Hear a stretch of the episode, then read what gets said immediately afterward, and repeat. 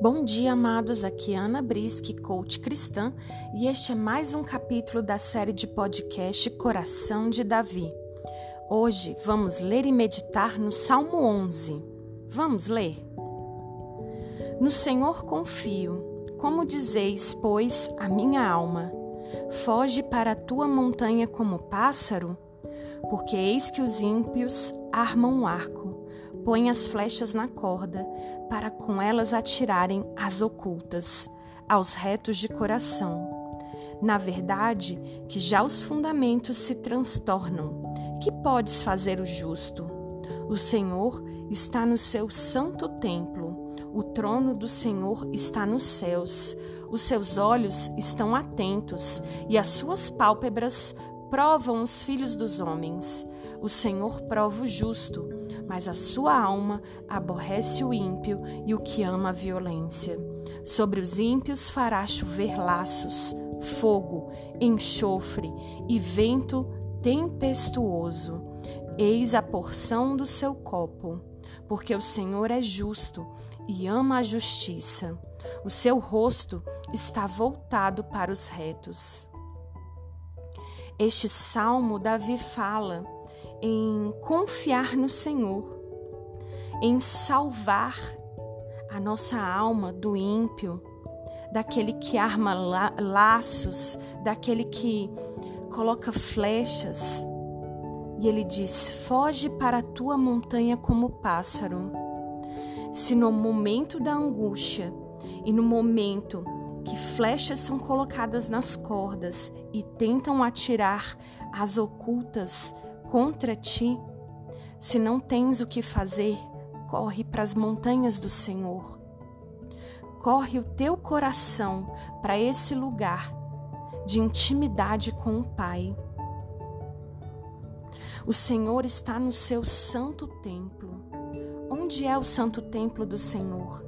Nós não estamos falando aqui de paredes, estamos falando de pessoas, de corações. Você é o santo templo do Senhor. Se a angústia está batendo a porta, se feche dentro do templo do Senhor, você e o Senhor. E os olhos dele estão atentos e provam os filhos do homem. O Senhor prova o justo, mas ele aborrece o ímpio e ele se aborrece daquele que procura briga, intriga, que procura violência.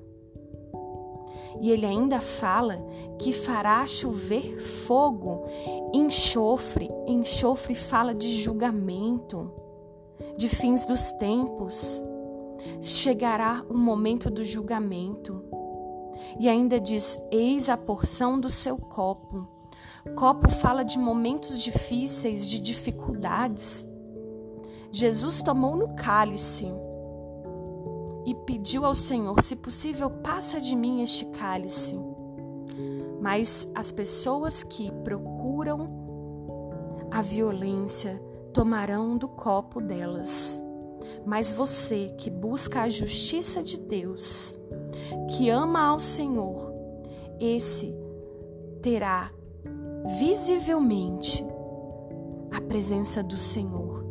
Verá o Senhor face a face, terá intimidade com Ele e viverá uma vida de paz, tranquilidade e um encontro com o Senhor.